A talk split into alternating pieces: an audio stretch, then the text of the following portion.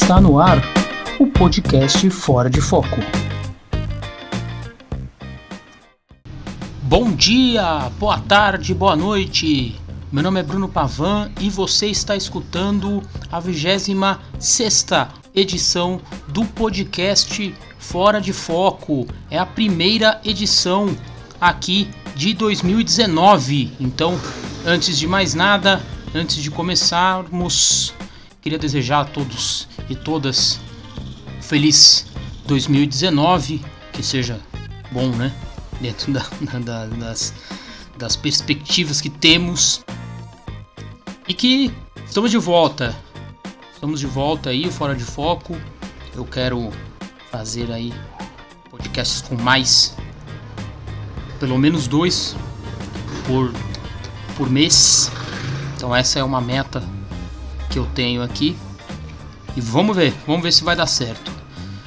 Logo na primeira edição do programa daqui de 2019, tem uma entrevista muito bacana, muito bacana, que é uma entrevista com a Andrea Longobardi para falar sobre Revolução Cultural Chinesa.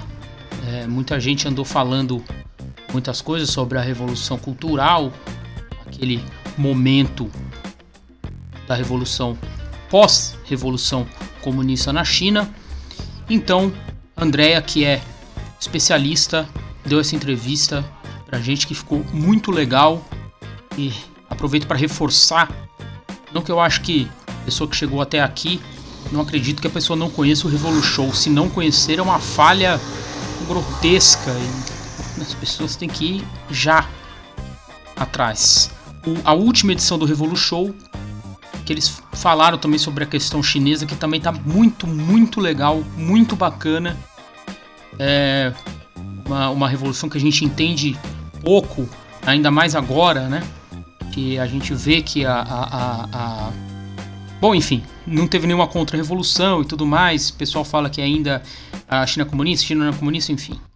É, eles aprofundaram muito mais sobre o assunto.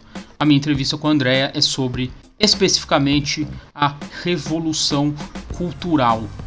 Beleza, gente? Então, fiquem ligados aí que lá vem Andrea.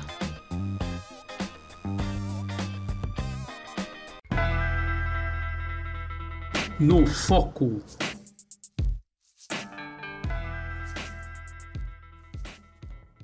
Primeiro, eu queria que você se apresentasse, fazendo sua pesquisa, o que, que você uhum. estuda, uhum. onde você se formou, essas coisas. Uhum. Tá, bom, vamos lá. Eu, na verdade, eu tenho graduação em pedagogia. Eu me formei em pedagogia na USP em 2006. Uhum. Depois eu fiz mestrado em História na UFMG e doutorado agora, eu terminei o doutorado agora em setembro, em História também, em que eu pesquisei a Revolução Chinesa, a Revolução Cultural Chinesa. É, eu terminei o doutorado com dupla titulação, então é uma dupla titulação entre a Universidade de São Paulo e a Universidade de Bolonha, na Itália, que é onde está o meu orientador, que é o Alessandro Russo. Ah. E aí, então, eu fiz o doutorado. Durante o doutorado, eu pesquisei uma, um dos experimentos populares durante a Revolução Cultural Chinesa, que uhum. se chama a Universidade dos Trabalhadores. Uhum. E foi uma iniciativa dos trabalhadores na década, no final da década de 60, de construir escolas de, de formação, tanto técnica como política ou de alfabetização, de literatura, dentro das fábricas.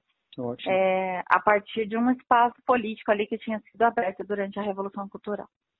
É certo, certo. Só uma, uma para quem não, não, não conhece, faz um, uhum. um, um resumo para a gente do que, que foi a Revolução Cultural, qual foi a importância da Revolução Cultural ali, é, uhum. logo depois da Revolução né, do Mal, vem a Revolução uhum. Cultural, o que, que foi? Então, a Revolução Cultural, é, ela tem ela não foi uma coisa que surgiu do nada, né? Uhum. Isso é interessante de falar. Ela tem uma história que, na verdade, desde 56, quando uh, ocorreu uma denúncia dos crimes cometidos por Stalin na União Soviética, desde aquele período, o Partido Comunista Chinês se preocupou com a questão do autoritarismo. Uhum. E a forma como eles descreviam isso era que o partido ele não pode se afastar do povo. Ele não pode uhum. criar né, uma, uma cisão entre. Não pode haver uma cisão entre o Estado e o povo. Uhum. Deve, eles se preocupavam com a possibilidade de que, de que tinham que existir dispositivos políticos pelos quais as pessoas da população comum pudessem uh, criticar, uh, propor, experimentar coisas e atuar, então, diretamente na política uhum. nacional. Uhum.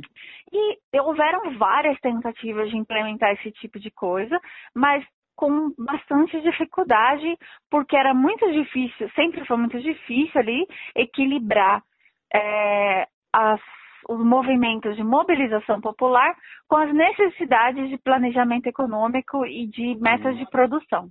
Uhum. Porque naquele período a China também ainda tinha uma grande dificuldade de, por exemplo, de produção de bens primários para a própria indústria, né? Uhum. Uhum.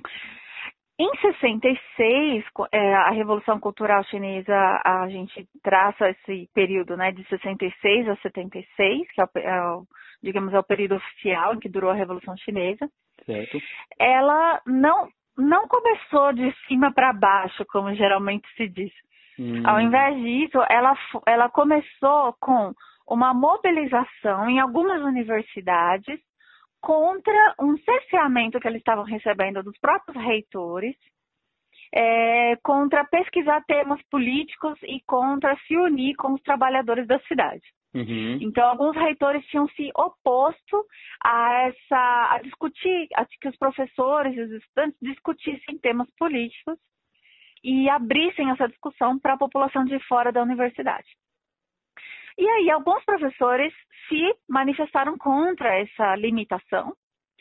Inicialmente, isso foi visto como um ato contra-revolucionário, uhum. porque se alguém ia contra um representante do partido, teoricamente, essa pessoa está indo contra a revolução. Uhum, uhum. Mas Mal acabou indo visitar essa universidade, viu esses experimentos e acabou é, dizendo, declarando num, numa, numa, numa reportagem, né, num editorial que foi disseminado pelo país, que na verdade esses professores e esses estudantes estavam com a razão. Uhum. E que essa seria uma atitude marxista-leninista, correta. Certo.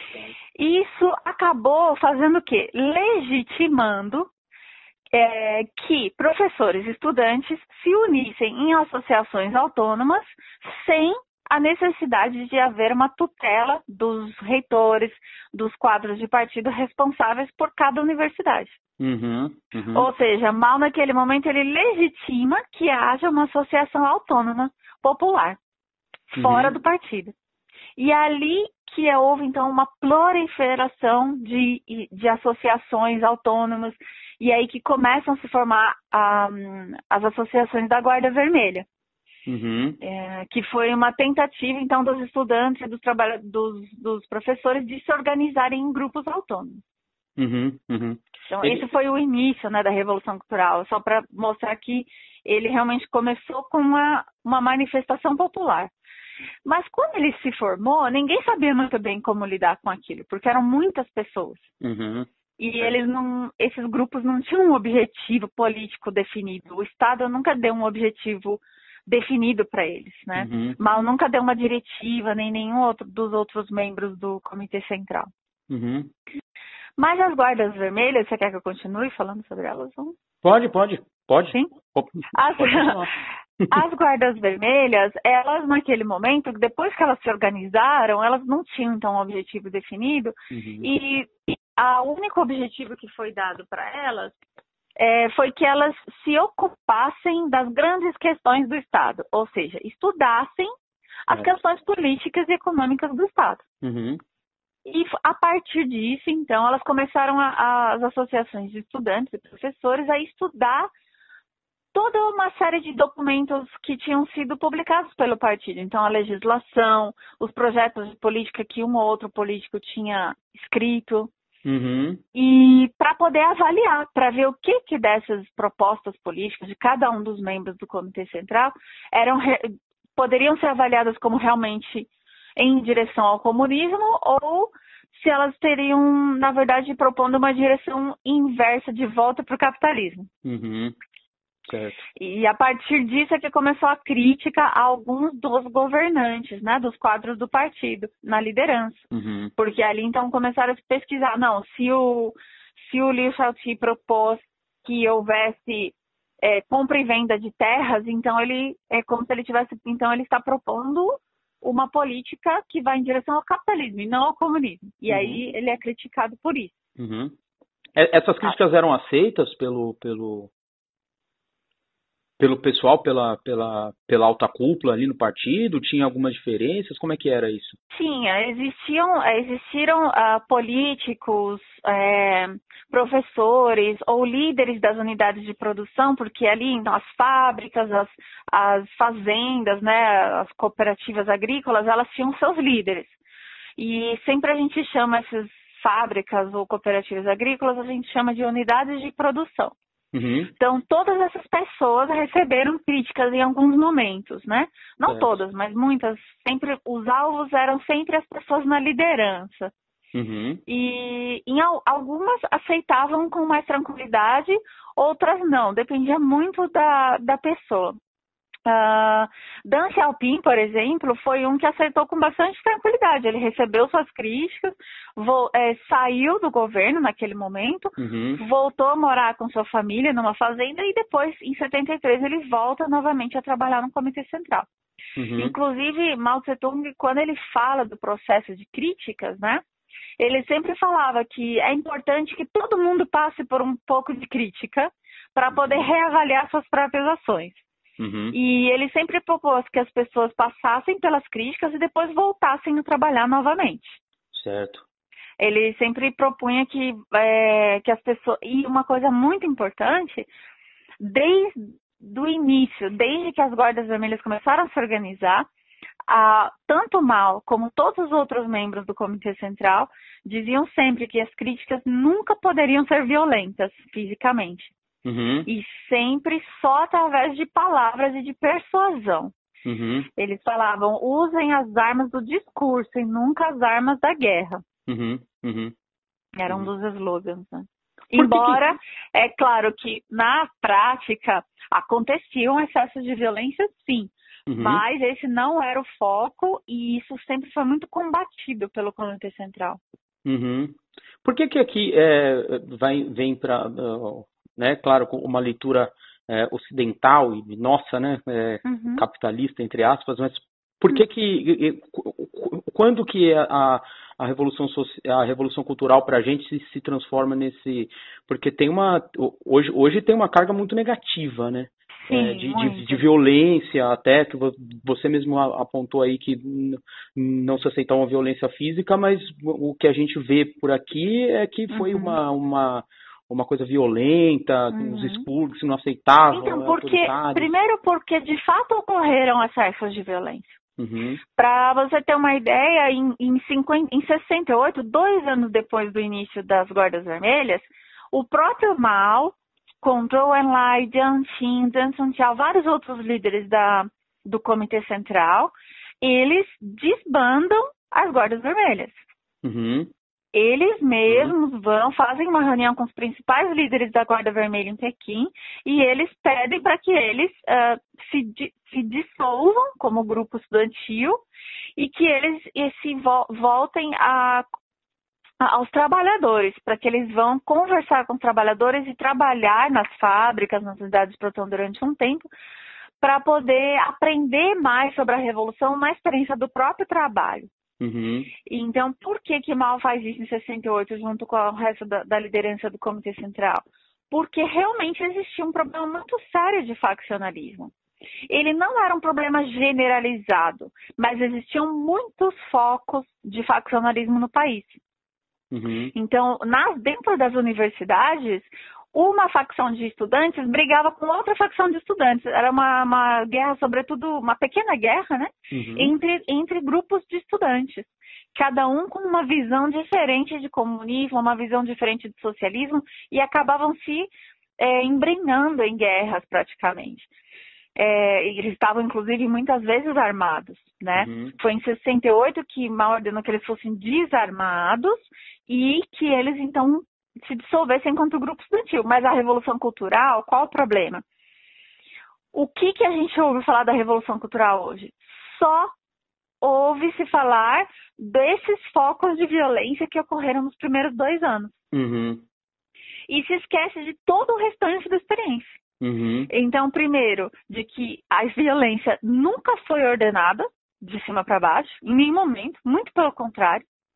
Os grupos do Comitê Central se esforçaram muitíssimo para acabar com essa violência, eles visitavam frequentemente todas as universidades, conversavam com os estudantes, faziam reuniões, é, tentavam explicar por, olha, não é, não pode fazer isso.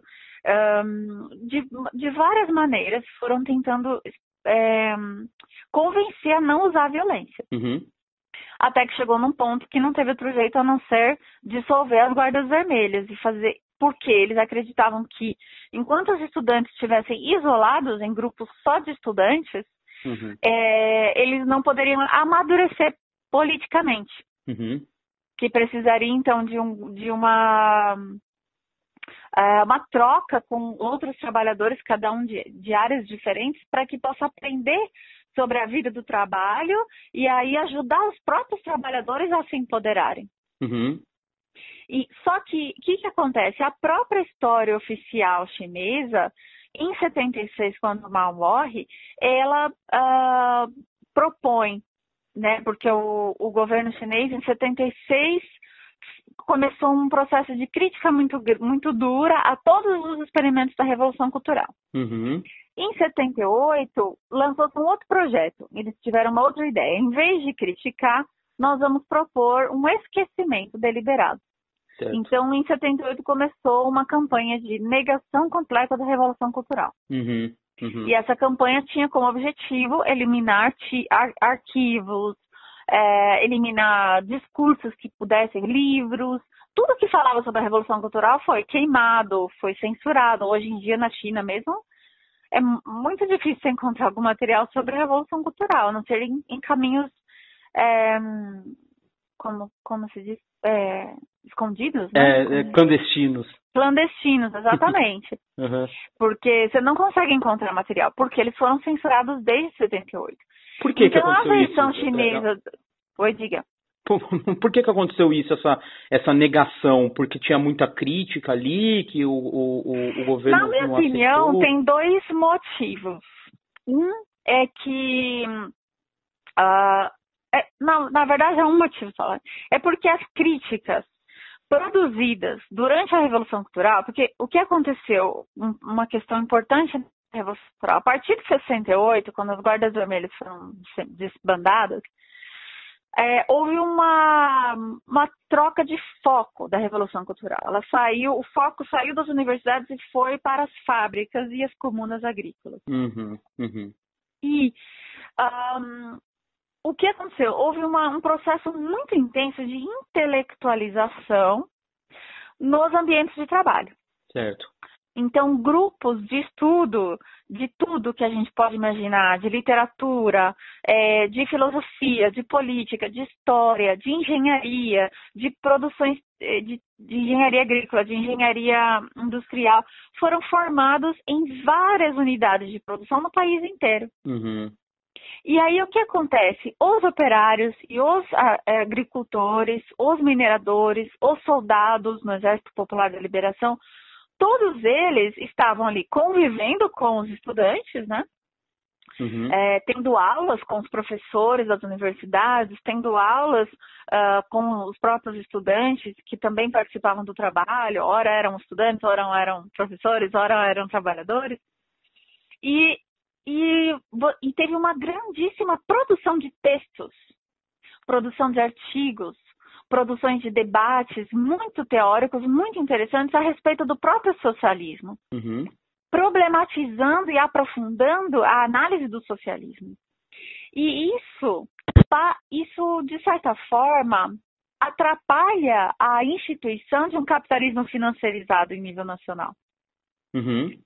É, se todos os, os, trabalhadores estão em processo de tentar politizar seu trabalho, criar uma universidade uhum. dentro da sua fábrica, é, ocupar-se não só do seu trabalho de produção, mas também do estudo de literatura e crítica literária, por exemplo, que uhum. é uma uhum. coisa, era uma coisa comum, isso atrapalha, por exemplo, a implementação de, de determinadas tecnologias mais um, de produção, que exigiam que o trabalhador estivesse só à disposição Sim.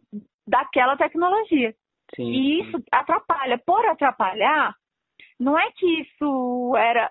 Em 76 ele já não tinha. A Revolução Cultural não era mais violenta. Uhum. Não existiam mais esses focos de violência mas era era melhor o partido então ele não teria como falar que usar a desculpa de que ah, vocês estão fazendo violência, então eu vou desbandar esses grupos. Não. Uhum.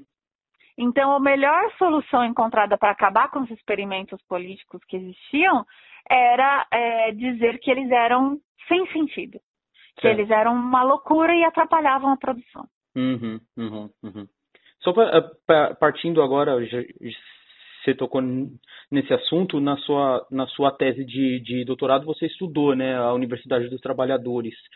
Sim. Como que é, tem como você resumir para a gente como, como, que funcionava essa, essa, essa universidade, qual era a lógica dela, para que, que ela que, que ela existia? Uhum. Então, essa universidade, ela, ela foi um desdobramento de algumas experiências que já estavam acontecendo desde 58, 57 porque com o comecinho da, da cisão entre a China e a União Soviética, muitos técnicos da União Soviética começaram já a se retirar da China. E a China, mesmo que eles foram retirados mesmo em 61, uhum. mas desde 58 já existia um problema de entre a China e a União Soviética de desacordo com relação especificamente ao modo de gerenciamento das empresas.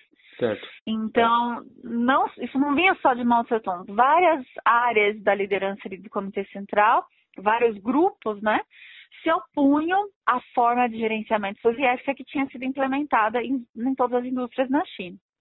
E eles estavam tentando criar uma forma propriamente chinesa. Uhum. Para fazer isso, eles, só que eles não tinham técnicos suficientes, nem engenheiros suficientes. Então, o que, que eles pensaram? Vamos criar escolas dentro das fábricas e criar é, profissionais que possam atuar na liderança da fábrica. Uhum. Isso começou no, no, no, final da década de 50. Mas até então eram escolas técnicas propriamente.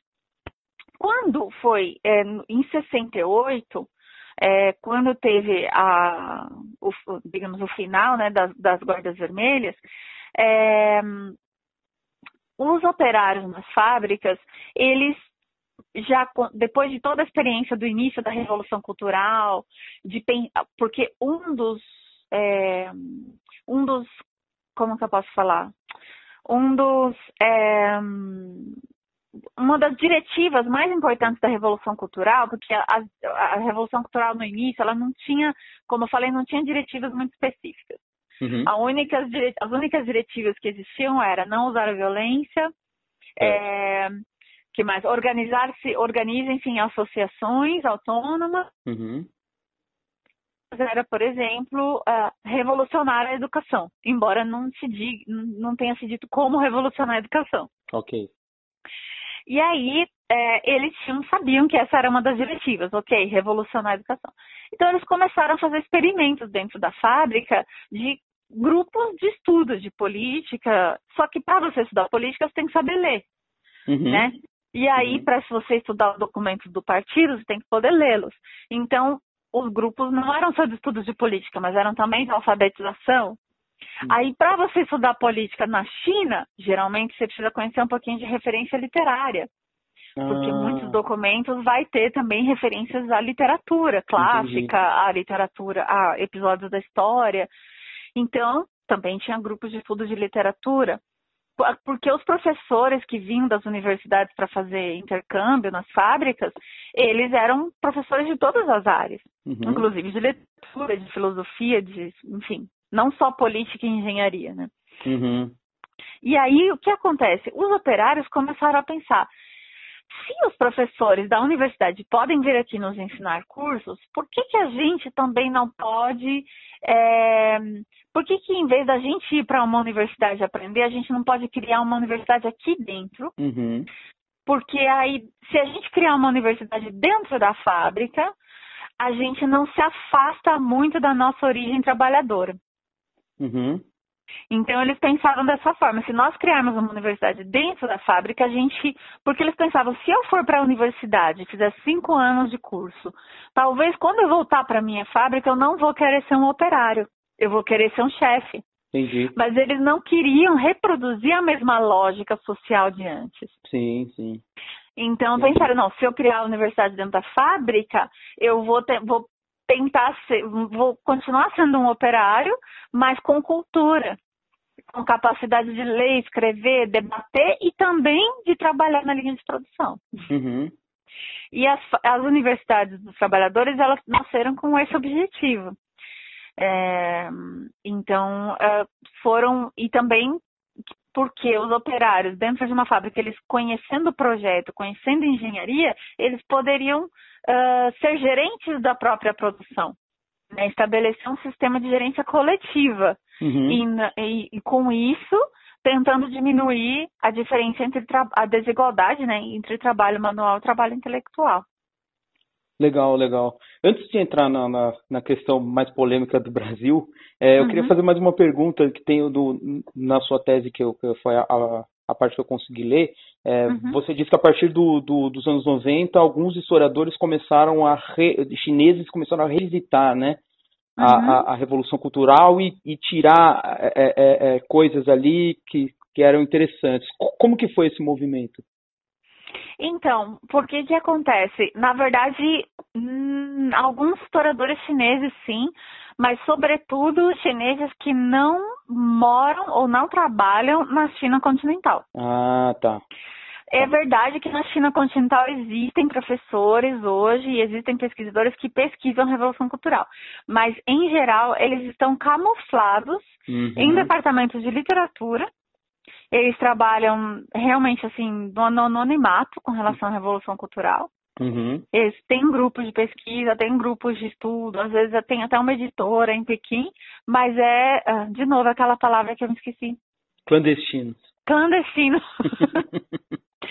e então eles trabalham de forma assim, é, por exemplo, eu conheci vários professores que pesquisam coisas diferentes da Revolução Cultural, geralmente é porque os pais deles foram militantes, né? Então, um dos professores mais conhecidos entre alguns estudantes aqui brasileiros, quem já foi para a China, uhum. e o pai dele foi médico de, do, de pé descalço, né? Que era um, um, projeto da Revolução Cultural. Uhum. E ele, por causa da militância do pai, ele também continuou sendo um militante. Ele publicou um livro agora na França que é a sua tese que foi defendida nos Estados Unidos, mas na China ele não pode divulgar a sua tese. Uhum. Uhum. Então ele perde trabalho. Certo. Então ainda hoje é, é, a, a, essa época da Revolução Cultural ainda é, é, é assunto proibido na China Com certeza. É proibido e assim uma das formas de proibição eu acho interessante isso porque não é que é proibido falar. Você pode falar desde que você fale mal. Ah, entendi. Entendi. Né? Você não pode é, descobrir motivos sérios, motivos políticos na Revolução Cultural, isso não. Mas se você for falar em termos psicologizantes, tipo histeria coletiva, que é um termo bastante usado, tudo bem, pode hum. falar. Uhum, uhum. Entendi, entendi. Então, uhum. o, o que você, o, o, tanto que você falou a, a, agora da revolução, é, é, a revolução cultural foi algo, foi algo, um, um movimento até de, democrático, né, para aproximar o, Sim, foi um movimento até de, de democracia radical, na uhum. verdade, uhum. e que teve tentativas, e, porque a revolução cultural não é uma campanha só, foram vários movimentos, né? Uhum. O uhum. que, que é a, a palavra revolução cultural? É uma, é como se fosse assim, um, enquanto, enquanto o partido dizia que a revolução cultural estava em andamento, isso significava que é, poderiam existir experimentos de transformação da cultura. Uhum. Então, é como se fosse um a priori do partido, uma, uma permissão do partido para que houvessem experimentos de transformação da cultura. Uhum. Só que a cultura não é só uma coisa abstrata. Tinha parte de cultura abstrata no sentido de que tinham estudos de teoria, estudos do Confúcio, crítica, né, uhum. ao Confúcio, crítica a outros filósofos, mas também experimentos práticos. Por exemplo, esse de que um, um operário poderia fazer um estágio é, no departamento de engenharia e tentar projetar uma máquina junto com os operários. Ou uhum. o outro operário poderia ir para a universidade e dar aula no, na universidade durante um tempo. Então, a, a, transformação da cultura não é só uma questão de ler, escrever textos e comentar, uhum. mas também experimentos sociais, né? Então, e por que que isso hoje, né, a gente uhum. vê é, é, pessoas fazendo comparações dessa época com o que eu, a gente quer fazer aqui no, no, no, Brasil, né, que tá, andou muito bem agora já no, no, uhum. no, no, Congresso Nacional, a questão do, do Escola, do Escola Sem, Sem Partido. partido. Que, que tipo de paralelo é esse? Por que que, por que, que acontece esse paralelo? Uhum. É, isso é bem interessante. Aliás, a pergunta que você fez é muito boa. De por que, que isso acontece? Eu acho essa pergunta muito importante. Porque é verdade que não, não é igual. Uhum. Isso aí é uma, é uma questão. Não é igual, não, foi, não é a mesma coisa. É porque justamente a Revolução Cultural foi uma tentativa de democratizar uma série de coisas e a Escola Sem Partido é uma tentativa de fechar é, a possibilidade de certos estudos, de fechar, é, de cercear o trabalho do professor e tal. Uhum. Ok. Então, por que isso acontece? Primeiro, por causa daquele, é, daquilo que a gente falou no início, de que aquilo que a gente aprende sobre a Revolução Cultural é só os fenômenos de faccionalismo, de violência. Uhum. Só. A gente só aqui é, algumas notícias, e geralmente notícias exageradas, sem fontes, isso é uma, uma questão, é, bem, é uma coisa comum. Todos os livros que a gente uhum. tem acesso aqui sobre a Revolução Cultural não tem fonte documental, então, praticamente são narrativas. E a narrativa, a gente pode narrar muita coisa, né? Uhum. em fontes documentais. Uhum. Pode. Eu ouvi uma história durante o mini curso que eu dei. Uhum. Eu ouvi histórias assim, de pessoas que leram livros e que diziam que. que histórias absurdas e bem pessoais, que não tem como ser documentadas em fontes. Uhum, então, uhum. o problema é que a gente se baseia numa versão narrativa, que não é, não é histórica, e sim narrativa da Revolução Cultural. Uhum. Aí, nessa versão, o que, que acontece? Aparece somente o quê? Estudantes que se rebelaram contra determinados professores e fizeram sessões de julgamento público desses professores. Uhum. Essas são as imagens que nós recebemos. Elas são mentira? Não, elas são verdade. É, isso foi ordenado pelo partido? De forma nenhuma. Uhum. Isso foi tratado como um crime pelo partido. Uhum. Uhum. Porque desde o início o partido disse que não, mal foi explícito em vários momentos, assim como todos os membros do Comitê Central, de que não era para usar violência contra ninguém, muito menos com os professores. Então eles diziam que era para respeitar os professores, porque mesmo aqueles professores que tinham uma orientação de pensamento capitalista, eles tinham algo a ensinar. Então eles falavam, aprendam com eles o que eles têm a ensinar. Uhum. É, e tentem mudar o pensamento deles através da persuasão e do diálogo, mas jamais através de castigos físicos. Uhum. É, só que aquilo que a gente recebe são aquelas pequenas imagens que ocorreram nos primeiros meses do segundo semestre de 66 e que foram prontamente é, lidadas ali com o partido. Uhum. E hum, a segunda questão é que, durante aquele período, foi muito incentivado a leitura e o estudo dos textos do Mao Tse Tung. E isso é. uh, foi entendido, então, como uma censura a outros livros. O que ah. não é verdade, outros livros não foram censurados. Uhum. Uhum. Inclusive, é, houve sim uma. Como que eu posso dizer? Uma, uma diminuição da publicação de livros estrangeiros na China até 72, né? E aí tem vários textos, várias cartas e memorandos de Mao em 73 e final de 72, pedindo para que fossem reeditados os livros estrangeiros e romances estrangeiros, porque ele falava, sem a gente estudar é, a literatura uhum. e a cultura do restante do mundo internacional, a gente não tem como a gente não tem como estudar nós mesmos. Não tem como a gente conhecer nem mesmo política sem estudar literatura. Uhum. Então, uh, eu acho que esse paralelo se deve ao que a gente recebeu da história de, desses fragmentos, né? Que são principalmente fotos e depois narrativas que foram construídas em cima dessas fotos. Assim. Uhum, uhum. Não, eu acho curioso que teve, teve muita gente, a, as críticas que eu vi partiram, partiram também da esquerda, né? Querendo, querendo é, Exatamente. diminuir, assim. Mas é querendo... é porque na própria esquerda, como existe em grande parte da esquerda brasileira uma aderência ao discurso oficial do Partido do Comunista Chinês hoje em dia. Ah, tá. O, essa aderência ela se expande também para as versões oficiais da China com relação à própria história. Entendi. Então, assim, o que eu acho que acontece? Como o Partido Comunista Chinês se autodenomina comunista, uhum. então a esquerda geralmente vai tender a concordar com o que diz, porque é comunista. Uhum, uhum.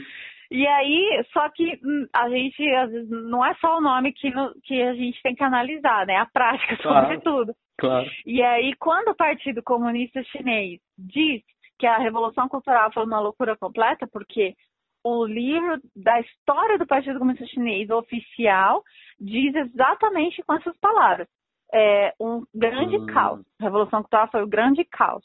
Uhum. Então a esquerda acaba adotando também essa mesma, digamos, essa mesma versão oficial na chinesa, de que foi um grande caos. Uhum. Muitas pessoas de esquerda, é, críticos e historiadores, sociólogos importantes da década de 60, que escreveram livros muito bons sobre a China desde o início da Revolução Chinesa, uhum. quando começou a Revolução Cultural, eles não compreenderam o que estava acontecendo. Uhum. Eles também disseram, eu não entendo, não consigo compreender o que está acontecendo. Uhum. Porque realmente era algo inusitado, assim. Porque o que, que era a Revolução Cultural? Uma tentativa de continuar o processo revolucionário, a transição uhum. para o comunismo, de forma revolucionária e tendo como força principal a superestrutura, a cultura. Uhum. O que é contra, é na contramão da maior parte dos partidos socialistas que diziam que essa transição ocorreria pelo desenvolvimento da, da, da infraestrutura. Entendi. Entendi. Isso ia na contramão dos outros partidos comunistas. Era Não todos, uma, né? Mas a maioria. aquela, aquela coisa do, do, do, do até um pouco do aquela coisa do etapismo, né? Do, do, do Exatamente. Do, do, comunismo como uma etapa que você não pode pular, né? Exatamente, que é o discurso do Partido Comunista Chinês até hoje, uhum. de que eles estão na etapa do capitalismo. Uhum, uhum, uhum. Não, legal, legal, legal. O que que por, por final assim, o que que você acha que que a gente aqui é, mais, é, principalmente na esquerda a gente a gente acaba estudando muito, uhum. muito mais a Revolução Bolchevique do que a Revolução uhum. Chinesa e aí muito mais ainda do que a Revolução Cultural. O que, que você uhum. acha que a Revolução Cultural pode, pode ensinar ainda hoje? Uhum. Bastante coisa. É, eu tenho me esforçado assim com alguns colegas para publicar textos em português com relação à Revolução Cultural, uhum. justamente porque eu, são poucas pessoas no mundo, na verdade, que estudam Revolução Cultural. Uhum. Não é um fenômeno só brasileiro, assim. Mas durante a Revolução Cultural é, houve uma tentativa de se de fazer uma transição para o comunismo efetivamente. Uhum.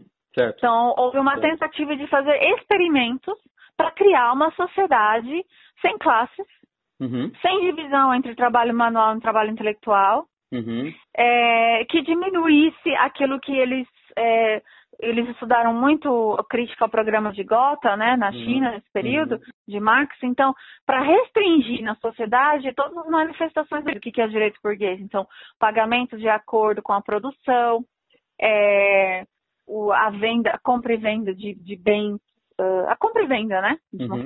Uhum. Ou seja, o uso do valor de troca, né? Diminuir o uso do valor de troca é, e diminuir as desigualdades sociais. Uhum. Então, houve uma tentativa de aprofundar a revolução, de levar a revolução realmente e, e, e, levando para o lado do comunismo oficialmente, uhum. né? Uhum.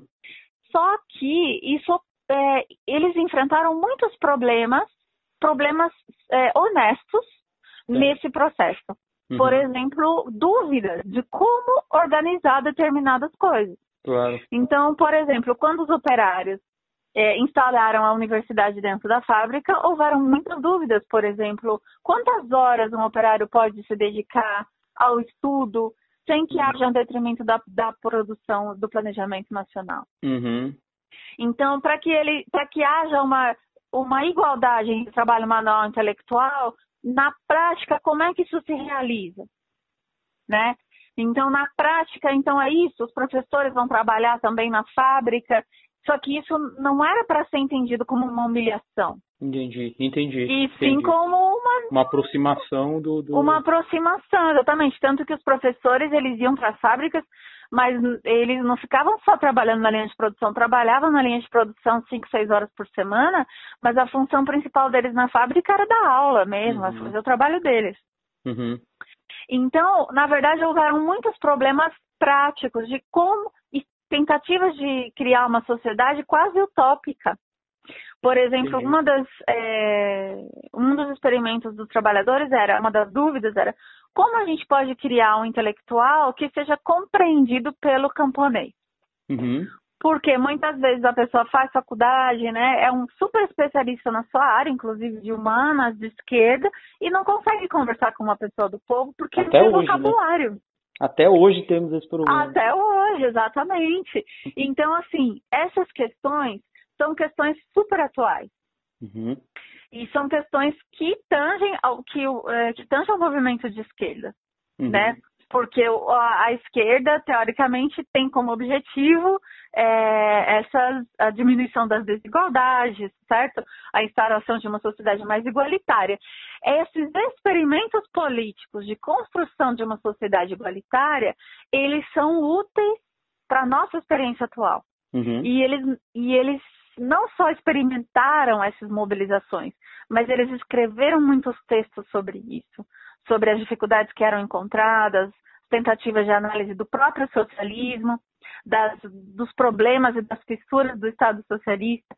São textos que até hoje a gente tem pouco acesso, na verdade, tem pouco, até, digamos, interesse em estudar, não só no Brasil. Uhum, porque uhum. eu acho que muitos desses textos foram escritos pelos próprios operários, Entendi. Tem uma profundidade teórica singular e mesmo assim a gente é, não, não estuda.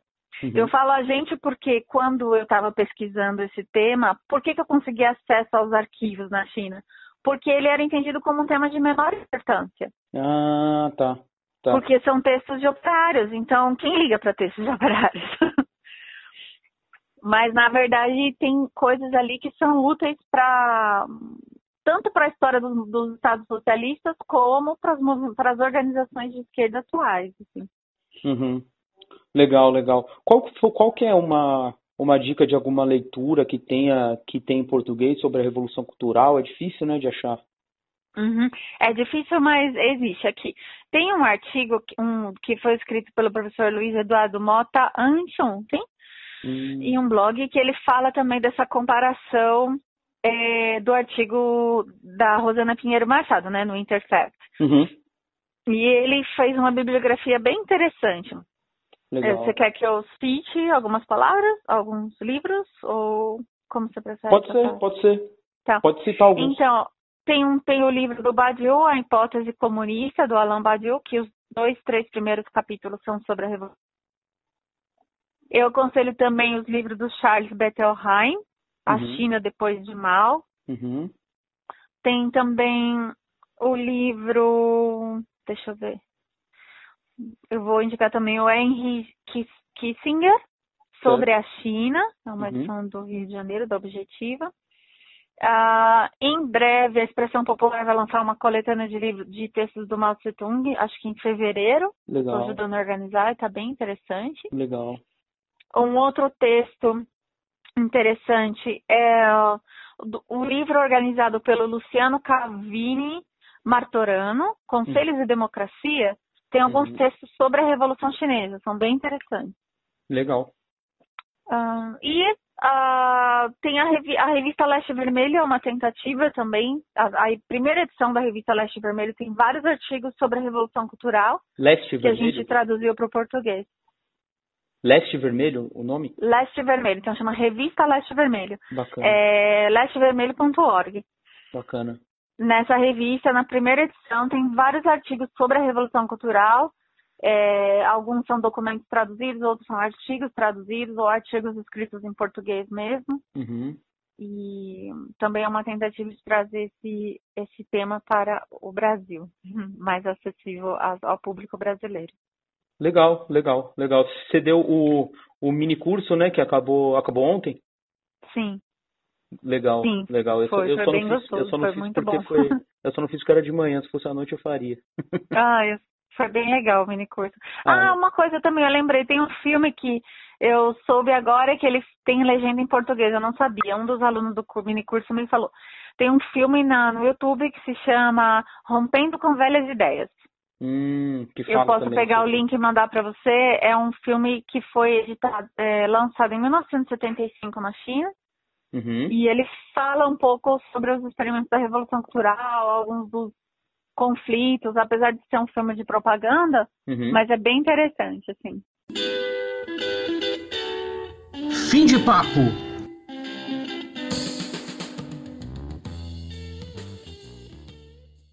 E acabou a 26 edição do podcast Fora de Foco. Espero que vocês tenham gostado. Eu gostei muito. Queria agradecer a Andrea por ter topado dar essa entrevista. Acho que é um assunto bem bacana, bem legal pra gente debruçar e saber mais. Se você gostou, dá aquela compartilhada bonita que o Brasil inteiro gosta. Compartilha com as pessoas aí que você gosta, você não gosta também, porque não? Tempos de, tempos de, de, de polarização, né? E então, espero que vocês tenham gostado e a gente se fala ainda esse mês. Tchau!